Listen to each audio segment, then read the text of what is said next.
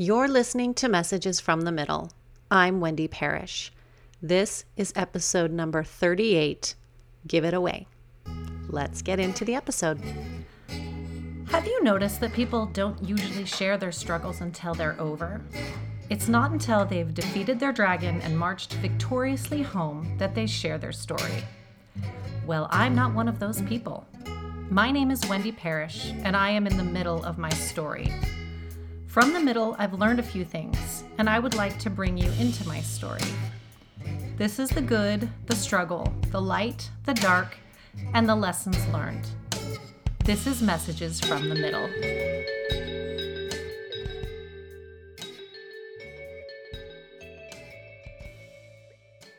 Hello and welcome to Messages from the Middle. I'm Wendy Parrish, and this is episode number 38. We just keep getting them out there. Thank you so much for being here today. I know it's a very busy time of year. Um, hopefully, you know, you just put in your uh, earbuds and listen to podcasts while you do your baking or your shopping or whatever it is you do to get ready for Christmas. So, here's a funny thing about me, and maybe I'm not the only one, but I don't love all Christmas music. I'll say all Christmas music because there's some that I absolutely adore, some that I just love. I mean, Handel's Messiah is amazing. There's certain arrangements of Christmas classics that just make me so happy. But then there are some songs that are atrocious. They're awful and I cannot stand them. And there's one in particular. I mean, actually, I can probably think of three off the top of my head, but I'm going to talk about this one right now. And there's a reason. Stay with me. There's one in particular that literally I've been known to leave a store if this song comes on. Like I'll leave a full cart and walk out. I'll come back in and like check out, but I'm like, I will not listen to this song. And that song is Last Christmas by Wham. I hate that song. It's the worst.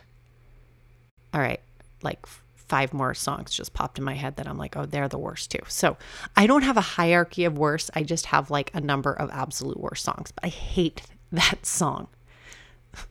but yesterday, I watched a movie called Last Christmas. I don't know if you've seen it. It's a couple years old.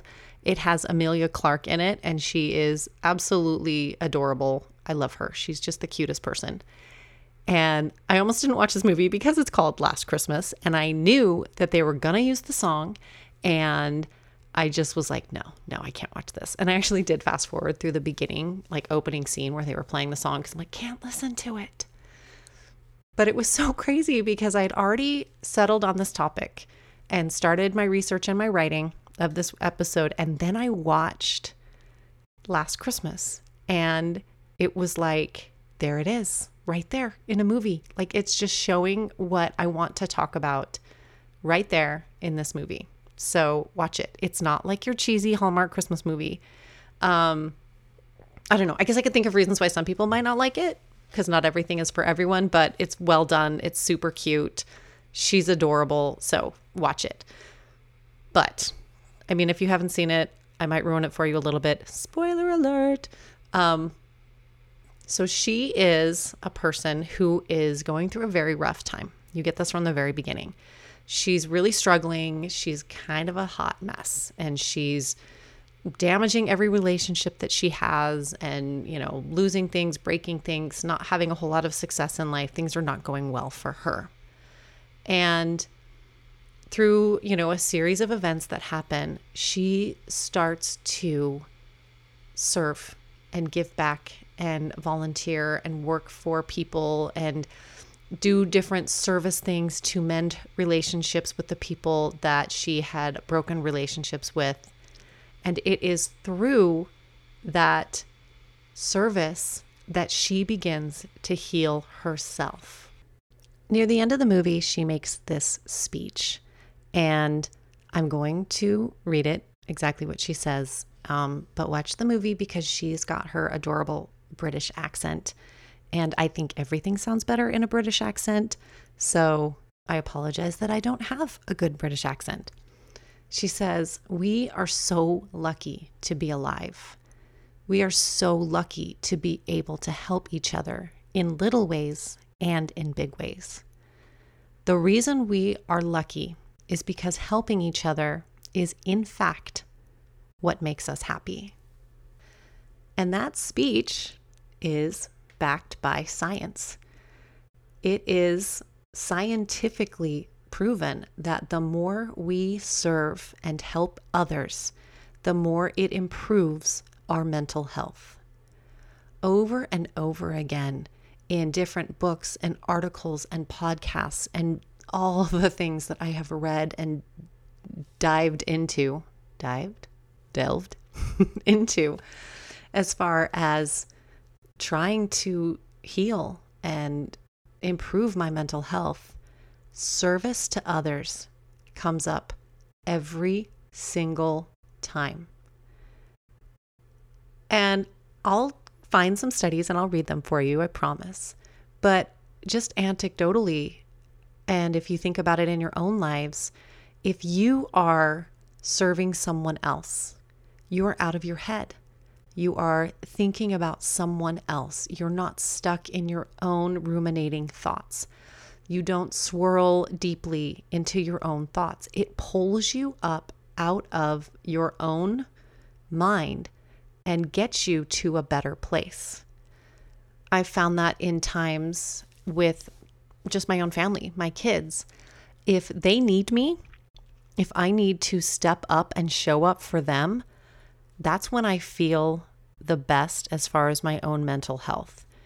And while sometimes it is exhausting and draining, and sometimes you do need to kind of step back and take care of yourself and go into self care, when I am working to serve and help and do what I'm actually capable of doing for my family, it helps me to feel better. And when I'm not doing great, and when I'm definitely in a shame spiral or my mental health is on decline, it's very apparent that I'm also not looking out for others. And I'm going to caveat this by saying sometimes you can't. And I understand that. I have been in places where I want to get up and do something nice for the people that I love, and I just don't feel capable of it. So I understand that there are times when the darkness is so heavy that you're just not capable of it. And that's okay. But if you can even do a little thing, it will help you to just add a little bit more light to the darkness. If you can grab your phone and shoot a text message off to somebody, letting them know that you're grateful for them, letting them know that you're thinking of them. So maybe it's too hard for you to physically do something of service. Something little will still help you to feel better. There is a Chinese proverb that says if you want happiness for an hour, take a nap. If you want happiness for a day, go fishing. If you want happiness for a month, get married. if you want happiness for a year, inherit a fortune. If you want happiness for a lifetime, help someone else. And I feel like that is kind of the essence of service and of helping other people. I found an article and it there's a study, I guess is it a study? I don't know. it's a quote. I'm going to say this is a quote. Her name is Dr. Susan Albers. She's a psychologist for the Cleveland Clinic. And she says that volunteering is great for a person's mental health because when you help other people, it activates the reward center in your brain and releases serotonin, dopamine, and endorphins, which is why many people feel better after volunteering. So, beyond like, I guess, the pers- personal and I guess even professional development that comes from giving back and contributing to something else that's greater or, you know, that's beyond yourself, there's actually a physical benefit that helps you. And that's a game changer to your mental health and well being. So those chemicals, serotonin, which is, you know, you need it, and dopamine and endorphins, which are usually the things that are causing problems in your mental health. Serotonin, if it's low, that's your depression.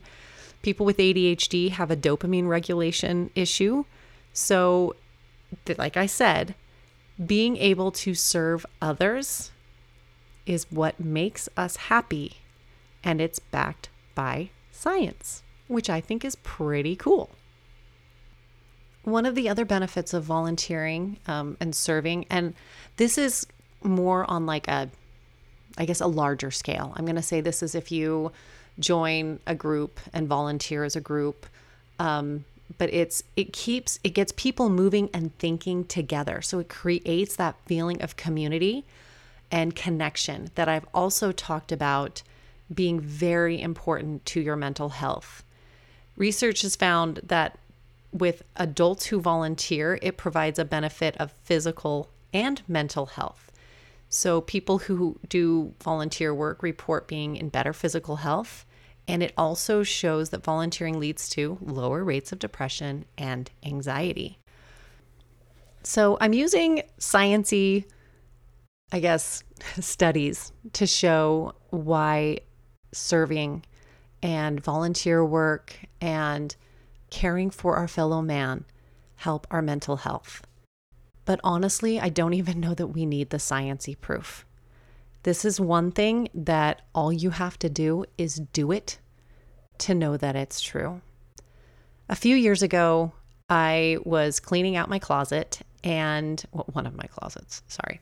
I have I, I had a closet that was filled with bins of fabric because I went through a sewing hyperfocus and a fabric hyperfocus phase and I remember I bought a whole bunch of fleece with the intention of making blankets as gifts for family members. And then I never got around to it because I suddenly decided I was over my hyper focus of sewing fleece blankets. So, bins filled with fleece fabric. And so I decided that I would just do a quick, you know, sew two sides together, flip it around. Anyway, I made blankets, like the most simple blankets out of all the fleece. I just went through it all, bin by bin, and made blankets. And I told the kids, I'm like, and then one night we're going to drive. There's a lot of homeless people here in Missoula. I have no idea why, if you were homeless, you would choose to live in this freezing cold, miserable climate, but hey, here they are. There's quite a few homeless people here. And we have um, the Poverello Center, which is the homeless shelter. And so I was well, and I honestly thought we could just drive around because usually they're like in the corners of the of the parking lots or kind of around the shopping area. And I'm like, we'll just give them all blankets because I made all these extra blankets. Our, our home does not need more blankets. Don't send blankets. We're good. Um, sorry, that was a side tangent. So I made all these blankets and told the kids to give them, that we were going to drive around and give them away well, we couldn't find anybody sitting on street corners. And so we just decided that we'd go to the Poverello Center. And they were lined up outside waiting to get in.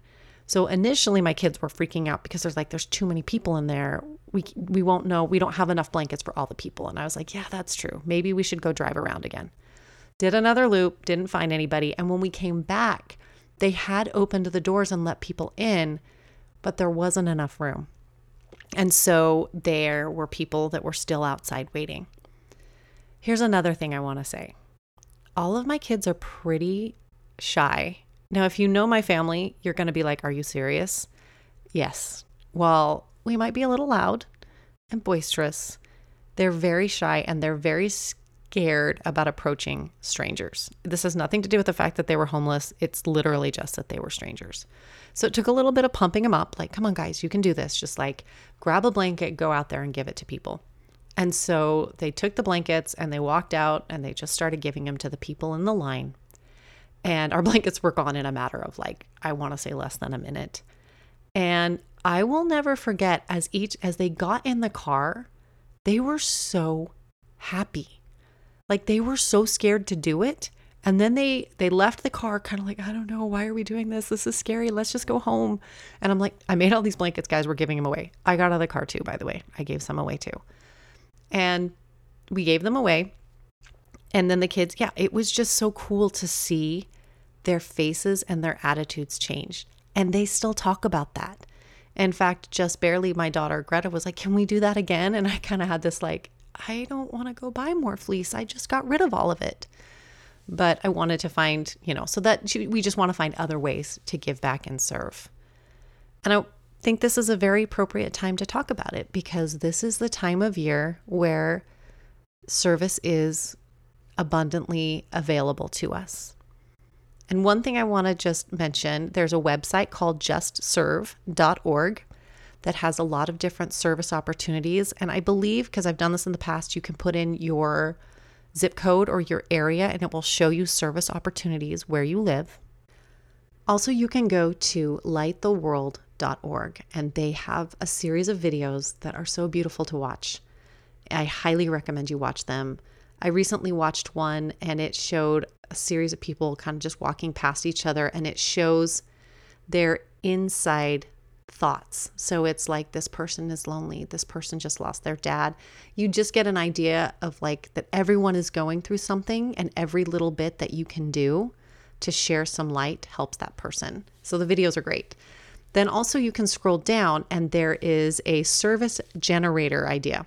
So there's three different things. It says what to do, who to do it for, and when. So this one, I just hit generate ideas and it says, do something a friend would do for you for someone who seems lonely in the next 30 minutes. I think that's pretty cool. Also, there is a 50 ways to let your light shine, a PDF that you can download, and it has 50 different things that you can do as service. So, some of those things are give your favorite book to a loved one. That's one of my favorite things to do. Donate to your favorite, to your local food bank. Smile at someone. That's a big one. Tell a loved one that they matter to you. Take a walk with a friend. Host a family game night. Pray for someone by name. Forgive someone. Give someone a hug um, let's see, send a thank you note to a healthcare worker, leave a gift on someone's doorstep. So, those are just some really great, you know, like I said, 50 examples. And then there are the giving machines. We don't have them in Missoula, but apparently you can do it online. I'm trying to figure out, I'll have to figure out how to do that. But if you live near one, they are these big red vending machines where you put money in and you can buy something for a charity, a different charity. I guess you can buy a chicken, you can buy a goat, you can donate to a food bank. There's all kinds of different things that you can do with these vending machines, which I think is such a lovely idea because I do think we want to serve. I think, especially right now, we want to serve. A lot of times we just don't know how, we don't know what to do. And so, this is a great way that you can just do that. But I also want to add the little things matter. As I was reading through that list of 50 things, it was things like smile at someone, sending a text, giving someone a hug, giving someone words of encouragement. This does not necessarily mean that you have to spend a lot of money or even a lot of time if that's something you are lacking in. Just find ways to get outside of your own head, get outside of yourself, and serve something outside of you. And I think you'll be really surprised how that helps to lift your mood. Remember, it gives you the serotonin, the dopamine, and the endorphins, which are three things that are pretty helpful when you're on a mental health journey. Thank you again for joining me this week. I really appreciate you being here. If you've got a moment and want to do a little service, you can leave me a rating and review in iTunes or wherever you get your podcasts. That would be amazing. Or you can just tell your friends, tell your neighbors, tell people about my podcast. You know, that'd be a great service to me. I'm not pandering. But most importantly, I need you to know that you are loved and that you matter no matter who you are or where you are in your story. Thank you so much, and we'll see you next week. Thank you so much for joining me in the middle of my story. My theme music is White Linen by Asher Child. He's my kid. You can find all of his amazing music on all streaming platforms. And you know, it just wouldn't be a podcast if I didn't ask you to subscribe and share this podcast with your friends. But seriously, it would really mean so much to me if you did. Thank you so much and see you next time.